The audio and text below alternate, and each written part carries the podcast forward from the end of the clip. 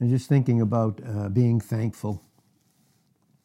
And you know, and what I think is is is what an amazing thing thankfulness even means. And and and we've been given so much from God that we can be thankful for and thankful in. And that means even even in our relationships with each other as we grow. And as uh, we in in any relation between uh, people in Christ, those that are in Christ, in a body, in a marriage, in a work environment with us Christians, there's always going to be three things that, that come against us. It's going to be the flesh, that can be in either, it's the whole world system, and it's Satan.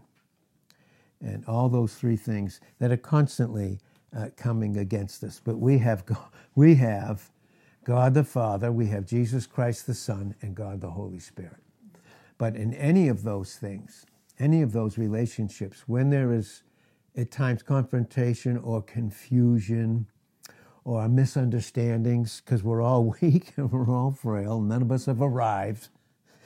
I mean, we have an opposition, but we're growing in our experience.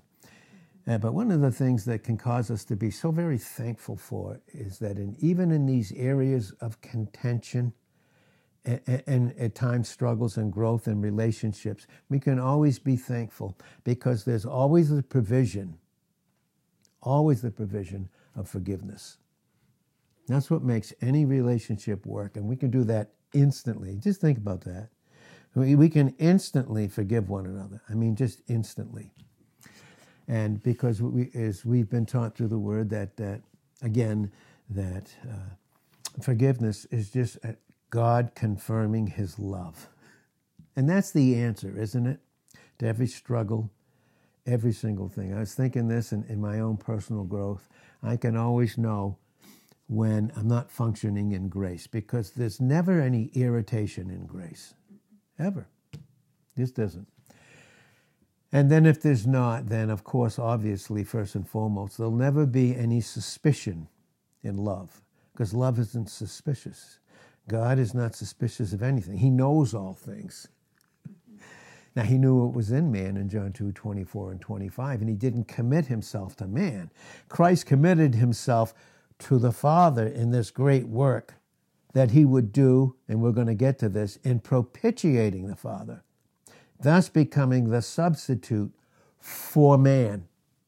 And I think that the most important thing in relationships, especially those that are most intimate, is always functioning in the individual vessel, having that great substitute. And he's always, always the heart of the substitute that's Christ in each vessel. Always is, has to do with reconciliation. And reconciliation can be so instant in terms of experience. We have been reconciled to God already positionally. Christ has already done that. And now, in our relationships with each other, as we grow in our own vessels, with Christ, that's the treasure in 2 Corinthians 4 7. We grow in that way. And when we do, when we do, we have Him who's our substitute, who has reconciled us to Himself and to God, to God, because he was the, one that propitiated the Father. And then we are reconciled back. And that means reconciliation, these words, we're going to see in the Old Covenant, the Old Covenant, the word atonement. And these are some of the things we're going to be so very thankful for as we just go over them briefly. But tomorrow and through the week, we're going to get into them in detail. In detail, because I was, I was asked a question by Mike, and he, when I, when we were in Texas um, God had me put together a little pamphlet to pass out to, to the people, and it was called it, was called uh, Atonement, Substitution, and Reconciliation. And he's been sharing there in Burleson about that, and he asked me, "Do do you have that uh, booklet? If you have it, send it." I don't because we passed them all out, and I think I passed out my last one, but I still have all the notes and all the study information. And so I want to go into that. But getting back to this, uh, in our intimate relationships with each other, just think we've already been reconciled in opposition. So if there's needed growth, and is there in all of us? if there's needed growth, and there is in all of us, then we have in us the substitute. And I think it's very beautiful when we understand where he said, he said it to Israel in Joshua 1 5, I will not fail you nor forsake you. Because love, 1 Corinthians 13 8, that who is God, God is love, he never fails. so God said, I will not forsake you nor fail you. and again, in Hebrews 13 5, in, in, the original Koine Greek, it's a triple salutation. The Amplified brings it out uh, to some degree. And I will never, no, never in any way, no, ever, for any reason, ever forsake you, leave you nor forsake you. So we have the substitute in us. So the means, by not what we do, but by receiving the substitute, we can be reconciled to each other in a moment like this because of forgiveness.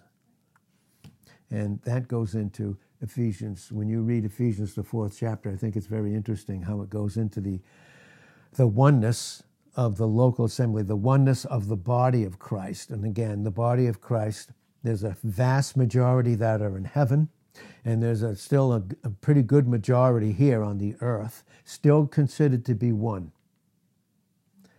And there's that va- vast majority there, and we are all one. And, uh, and then you see how it flows through the right teaching and preaching, and it's all from Christ. Notice that. It all flows from Him in Ephesians 4 and the eighth verse. It all flows from Him, right down to when we get to, to verse 32. And this is what it says in Ephesians 4 and verse 32 and be you kind. Why? Well, what's our substitute like who's in us? He's kind. And kind, kind, the root word for that is the word grace, meaning he's always gracious. He always has a gracious answer for his love to flow through whenever that need is needed.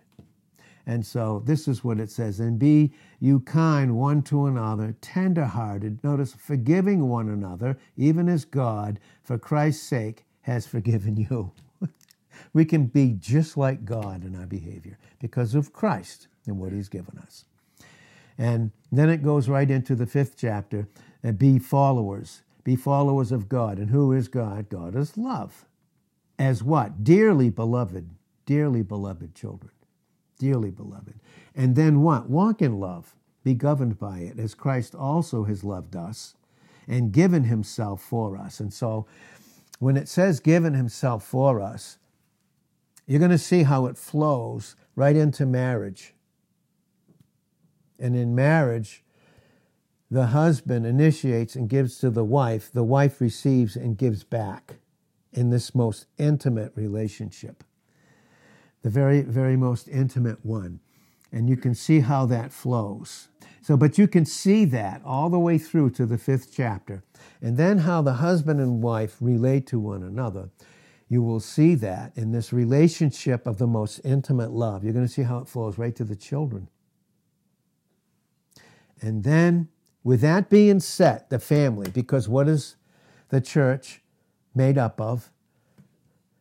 It's made up of males, females, and they reach a certain age, and then they have children. And that's what makes up the local assembly. And that is the very thing, that is the very thing that the enemy comes in like a flood to go after. He goes after that that is most intimate to Christ. And what is that? It's you and I, his church. That's our, it's our marriages and how we deal uh, with one another. And God never deals with us outside of his love because Christ has finished everything for us. These truths, these truths that we have, and this is called positional truth, and thank God. And then through through proper preaching and teaching, and when I say proper, proper, I, by that I just simply mean that God the Holy Spirit is the only theologian and the only scholar who can take the things of Christ and show them unto those that are completely submitted to him. We can see how this flows.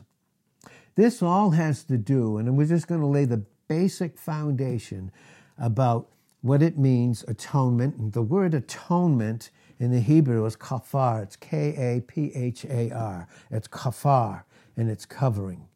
See, everything in the Old Testament that those that believe Christ, according to all the sacrifices, the sacrifices are brought out beautifully in the in, in the book of Leviticus, and all those sacrifices were the types that Christ is the great antitype that would fulfill them. But their faith looked forward. Their faith looked forward to, to Christ when he would actually come in Galatians 4 4 and Luke 1 verse 35 and John 1 and verse 14 and actually grow up, have a, then he began his 30, when he was 30 years of age, his public ministry, then three and a half years later, cut off on Calvary. What was passed over in Exodus 25, 17 to 22, the mercy seat, and how all that was covered, and all this was, was pointing towards Christ. All of that, and in that sense, it was covered till Christ would come and all that that was covered would be put on him. And all ours in, the, in, this, in this church time that we're in would be put on him at that time. Their faith looked forward to the cross. You see how that works? Our faith looks back to it.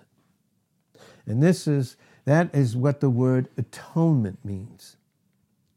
Okay Katalage, in, in, those different Greek words, is where we get our word reconciliation. You'll see that in Romans, the book of Romans. We have been reconciled, and, and we ours have not only been covered, but theirs even too, when Christ came, it was dealt with.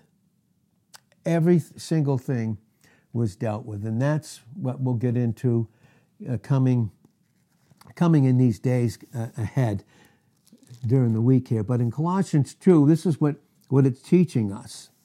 Both when their faith looked forward, ours looked back. Theirs was they there was an atonement or a means of God to be able to reconcile to them and treat them that way as he covered it, and their faith looked forward, and ours looks back on this finished work that Jesus finished in John 19 and verse 30. If we understand these things properly in their proper sequence and proper chronology, it'll do away with a lot of confusion and bad teaching. Very, very, very bad teaching. We'll get into it. We're going to see how the church in the early days was affected by a guy named uh, Joseph Arminius. That's where we get Arminianism and then others affected, and we'll show the reasons why coming up this week too. And then others were affected by John Calvin, Calvinism.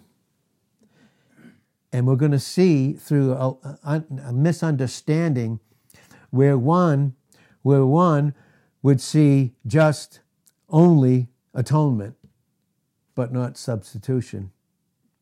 And then the other wouldn't see atonement; they would just he would just see substitution and leave out so much truth. And this is just trying to give you a little, you know, a little nutshell of what these words are. But again, atonement, kaphar, for uh, Old Testament covered. You, you and I will see this. Okay, so in, in Colossians 2, Colossians 2, it says in 2.11, in whom also you are circumcised, putting off the flesh, with the circumcision made without hands, without any, anything that we had a thing to do with, between God the Father and Jesus Christ the Son on Calvary. That's just what this is teaching. In putting off the body of the sins of the flesh by the circumcision of Christ, what he did on Calvary in our place, buried with him in baptism. And remember, baptism only has to do with death. That's what baptism has to do with. You can see that in Romans, the sixth chapter, especially those first 11 and 12 verses.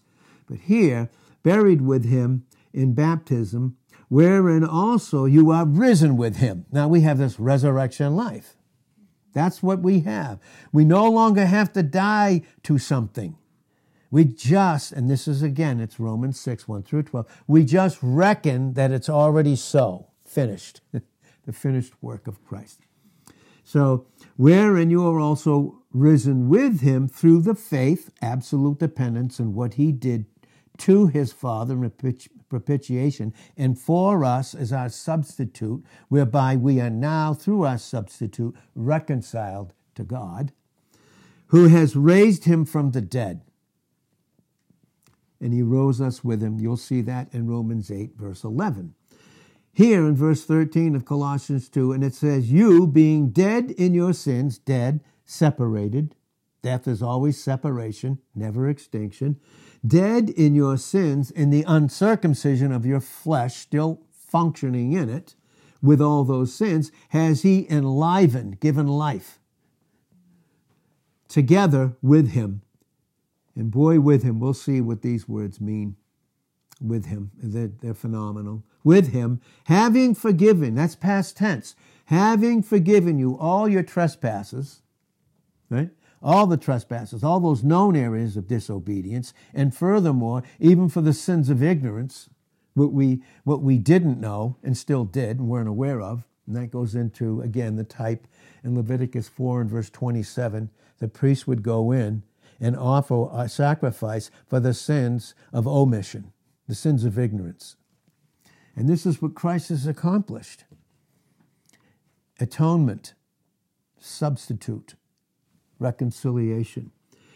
And so having forgiven you all your trespasses in Colossians 2 and verse 13, blotting out the handwriting of ordinances that was against us, which was contrary to us. See, everything about God and his purity and his nature, character, and essence and holiness was in total contrast to us as a whole ruined race of people.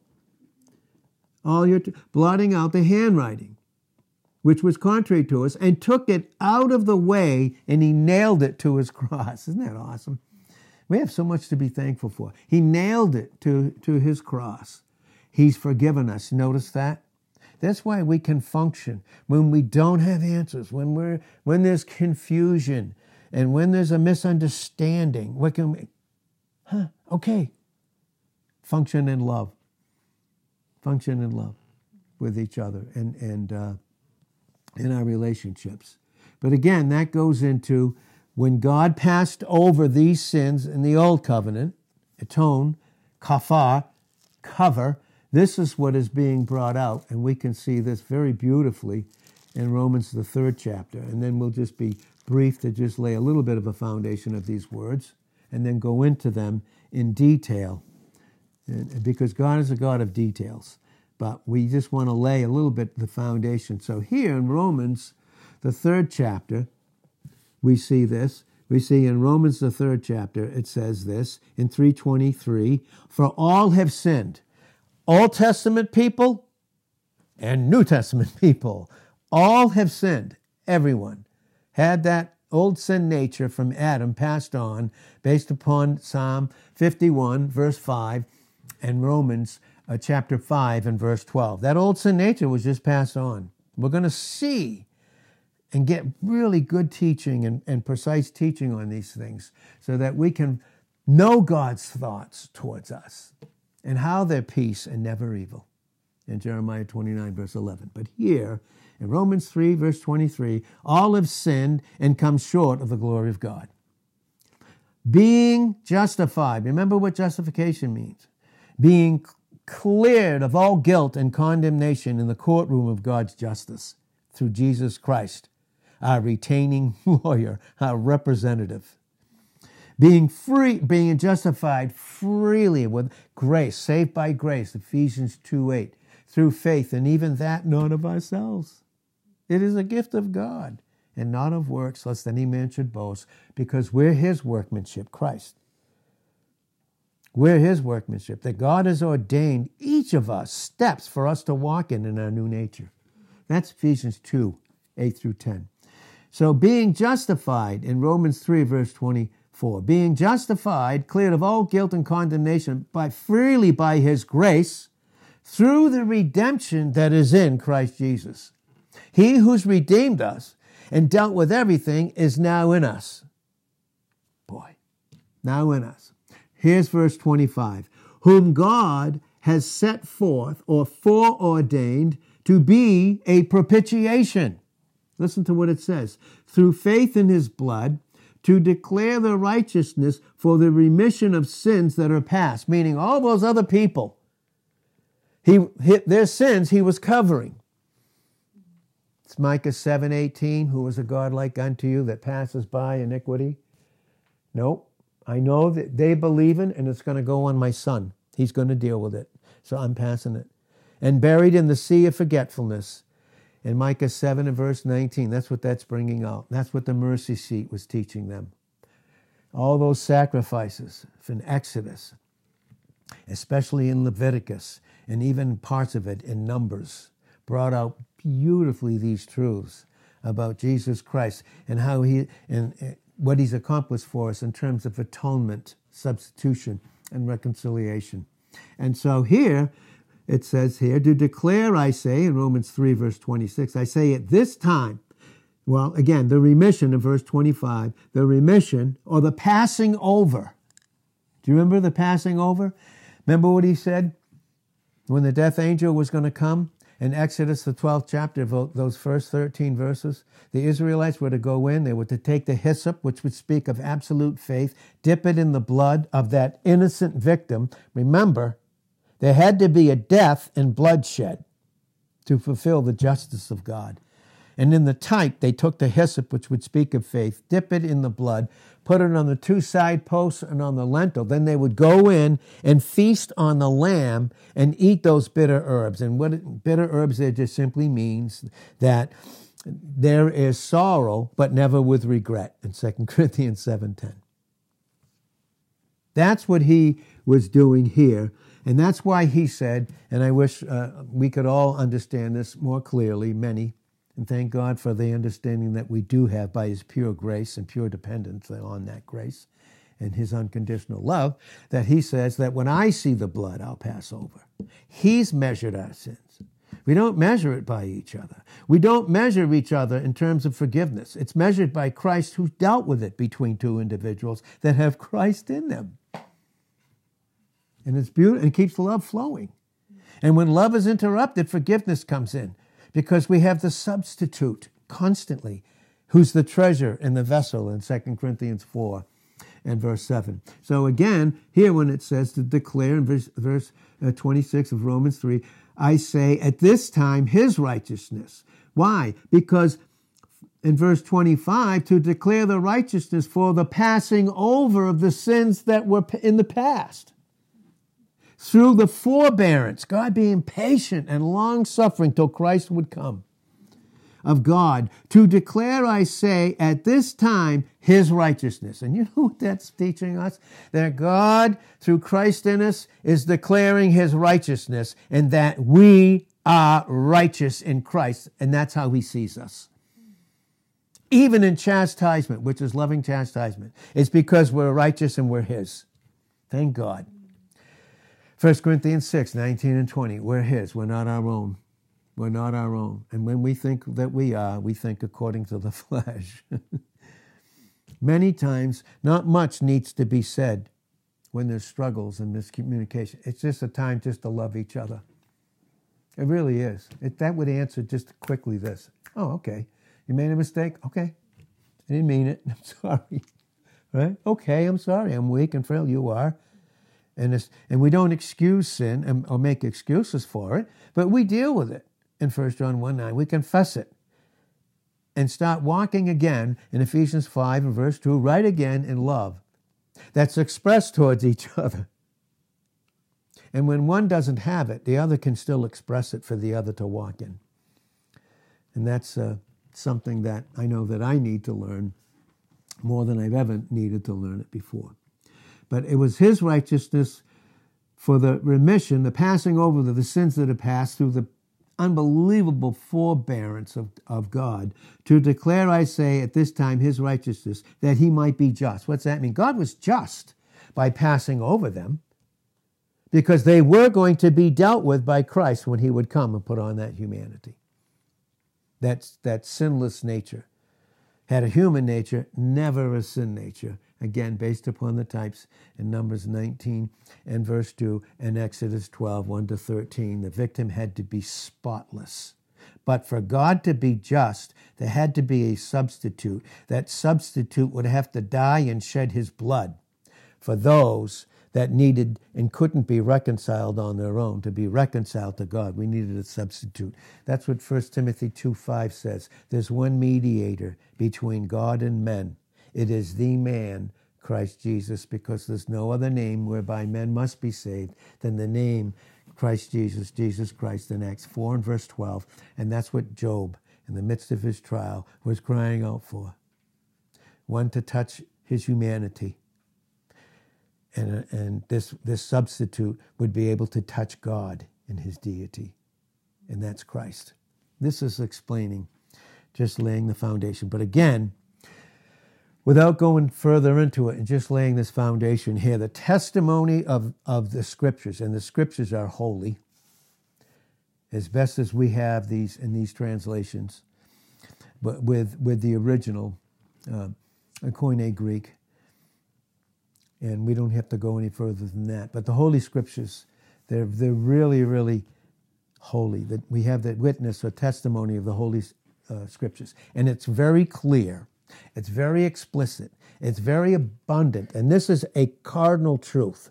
Cardinal truth means it's most foundational. Cardinal. First place. First thing. The first thing, what makes it such a cardinal truth is that propitiation, okay, has to do with Christ, God the Father being propitiated, first and foremost. That's what's so cardinal about it and making it so foundational. But that cardinal truth is that atonement, which is our Greek word, theirs is kaphar, was covered over, until they, until they, when we look back, and what, what do we see? We see we're reconciled. Katalage in the Greek. But it's by the shedding of blood. Those coats of skins, even back when Adam and Eve fell, and they fell, remember in their fall in Genesis 3 1 to 6. They heard the voice of God in Genesis 3 and verse 8. They hid themselves in verses 9 through 12. And then God goes into the particular things that he went into and dealing with the sin issue and causing them to be accountable and responsible to him, to own what needed to be owned, that they couldn't do anything about what they did, but that God the, the pre-incarnate Christ, and that's the pre-incarnate Christ there in, in Genesis, the third chapter, where he took an innocent animal, killed it, blood was shed, then the coats of those animals he covered Adam and Eve. This was pointing to what Christ would do and accomplish on Calvary, even back then, right from the start. So we see the seeds of atonement. We see that substitute and reconciliation. The seeds of it were even then in Genesis, the third chapter. But he made, the Lord God made those coats of skin for Adam and Eve.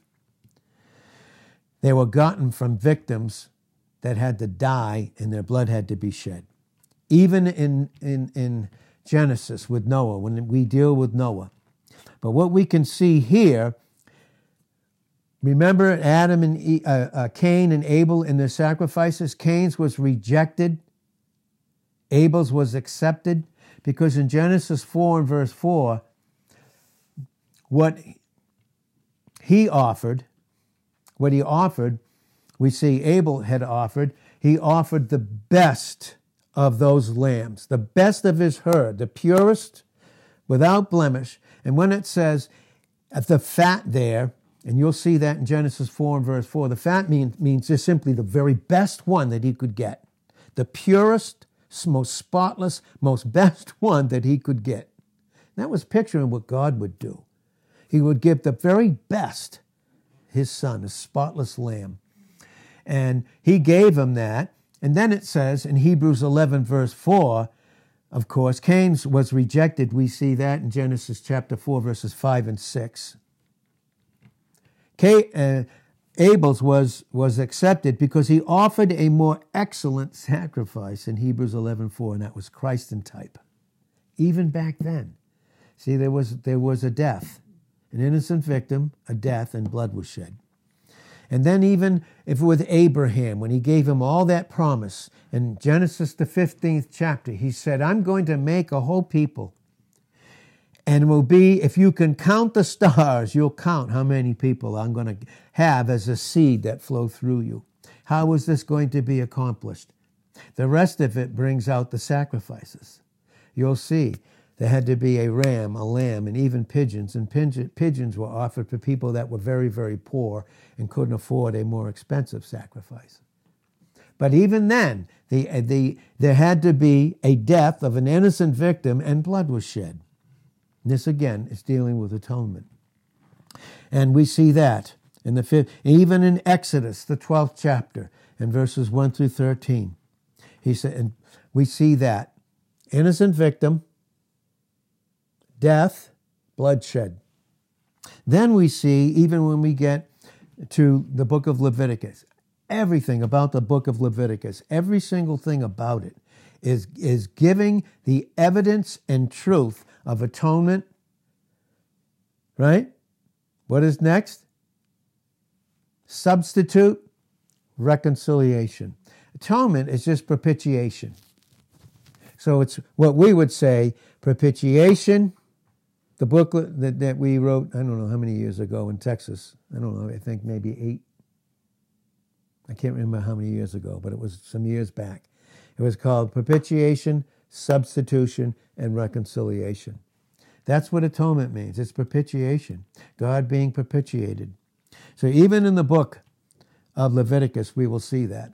Through the week, we're going to see how that's taught in the types in Leviticus, the 16th chapter. But all through the book of Leviticus, there was what was called the burnt offering that had to do with propitiation. There was the peace offering as a result of what Christ would accomplish as that burnt offering. There was a sin offering and a, and a trespass offering. But every single one of those, they were, it was based on bloodshedding. Innocent victim, death, bloodshedding. Bloodshedding. And also, you can even see it based upon Leviticus 17 and verse 11. The life of the flesh is in the blood. The life of the flesh is in the blood. And I have given it, God says, I have given it to you upon the altar, whose blood? That's Christ, to make an atonement, okay, a propitiation for your souls, for it is the blood that makes an atonement for the soul. Again, that's Leviticus 17 and verse 11. We don't have the time to get into it in detail today, but through the week we will. And by God's grace, as the Holy Spirit will begin to teach all of us these beautiful truths. But we see it even in Hebrews 9, verse 22, where the Apostle Paul, and it was definitely, without, without getting into controversy, he wrote the book of Hebrews. He was the Hebrew of Hebrews, so if he needed to talk to those that were going back to the law, he would know it. Because he was the Hebrew of the Hebrews. We see that based upon Philippians, the third chapter, and in those first uh, eight verses. He was the Hebrew of the Hebrews. They looked up to him more than anybody. he wrote it. And that's why he said, and, and was teaching these. Hebrew, they were Christians. But once they were Christians in the church, they were part of the church, they were going back to the law again, relying on the flesh to do things that were already finished by Christ alone, through grace alone, by faith alone period. And so he wrote then in Hebrews 9 and verse 22 Unto him that loved us and washed us from our sins in his own blood. We know that. That's Revelations 1 5 and 9. But we know this in Hebrews 9 and verse 22, what he was teaching them is this that almost all things by the law are purged with blood. And without shedding of blood, there is no remission. There's no passing over of sins. Without the blood of Christ, as a, as, as a substitute and savior for all those, the God could not pass over them because his justice wouldn't be fulfilled because they wouldn't receive Christ as the only means of that. So we also see that, also we see it in Acts 20, 28, when Paul was teaching the, the church at Ephesus, space of about three years. By the way, he taught seven days a week, morning till night. Yeah, that's what he did. That's how important these truths were. When he, when he taught them about the blood of the Lamb in Acts 20, uh, 28. And this will do away with a lot of questions, a lot of questions that we will eventually uh, get into very soon. But in John 1, a, a, familiar verse with some of us, in John 1 and verse 29, it says, Behold the Lamb of God. And it, when it says that, it says, that takes away the sin of the world not sins. It's taught that Jesus Christ took away the sins of the whole world when the Bible never says that, ever. He only dealt with the sins of those that chose him as their substitute because it's just propitiation.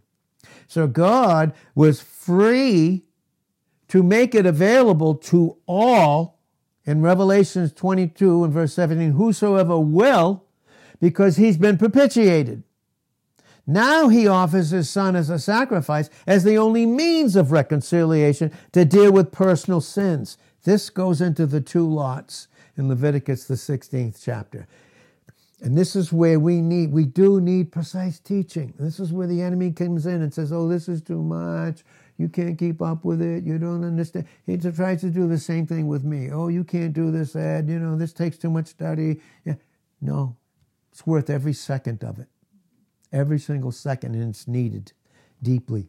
So John 129 reveals that Christ was the substitute in terms of those, uh, uh, the Father being propitiated. So the Father is free in his unconditional love and grace to offer him for the sins of many. We'll see the difference in that in Romans, the fifth chapter, and in Leviticus, the 16th chapter. And all that the Bible will just not making the most unbelievable sense, but it's supernatural sense. It's not natural intelligence at all. It's just receiving it, just receiving it, and trusting God for it. So He is the Lamb of the Lamb of God that took away the sin of the world. That's propitiation. Totally propitiation. You can also see that in Hebrews 9 and verse 26 as we wrap it up this morning, Christ did a work on the cross in virtue of every trace of sin will not be seen until the new heavens and the new earth will shine forth the absolute glory and eternal abode of righteousness. There's going to come a time when every trace of it, because even up to Revelations, the 20th chapter, there's still sin. It's dealt with by God, but He's bringing it out. So you can have a plan, formulated in your mind, but then you put it into action. And this is the action. Finally, the la- sin will finally be dealt with when Satan is finally consumed in fire, cast into the lake of fire, where the beast and false prophet are already at that time in Revelations, the 19th chapter, at the end of that chapter. He will be. Then you're going to see in Revelation 21 1 a new heavens and a new earth. Revelation 21 1 through 3. And he baptizes the earth in fire, prepares it. Prepares it. This is the new heavens and the new earth. that's brought out in Isaiah 65 17. It was prophesied. Who fulfilled all prophecy? It's prophesied in, in Isaiah 66 and verse 22. And God the Holy Spirit brings it out through the Apostle Peter in 2 Peter 3:10 to 13. He baptizes the earth with fire to get it ready for the new heavens and the new earth where we're going to rule and reign with Christ forever. Truths, boy, we have a lot to be so much thankful for, don't we? We have so much to be thankful for. He did this. Every trace of sin will be obliterated from the whole creation at that time because it's based upon what's already Christ has already accomplished, but now he's working it out. Dealing out eternal heavenly realities on the earth. it's very wonderful to see this, this work that Christ has accomplished. The full result will be seen when we have the new heavens and the new earth. But all of it has to do with the propitiatory atonement work that God has been dealing in mercy and goodness with the whole world. That's what's brought out in Matthew 5 45. He makes his sun to shine on the just and on the unjust, those who have their sins dealt with and those that didn't. It's called logistical grace, detail of life grace. Who deserves it? Who earns it? Whoever chose to be born? Whoever designed them, their bodies to function a certain way? Who did all of that? Who gave us a mind to think with and a will to submit, and done all of this. This is all based upon the propitiatory work of Christ. That work. And he's been dealing with it, with the whole world, with man, from the fall in Genesis 3 all the way up to this present moment. because he sent his sunshine and his rain upon the earth. And it even says, and we'll bring this out as we close, he, he has filled men's hearts with food and gladness, even those that don't want anything to do with him, that don't want a single thing to do with him. He has been dealing in patience and long suffering.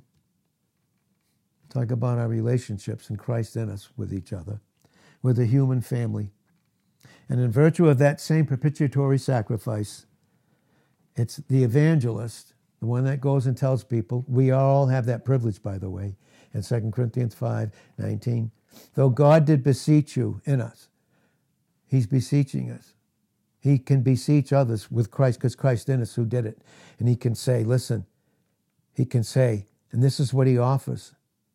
What He offers is not that Jesus paid for your sins, accept Him, because that's what we were taught for years. And still, multitudes in certain areas are taught that.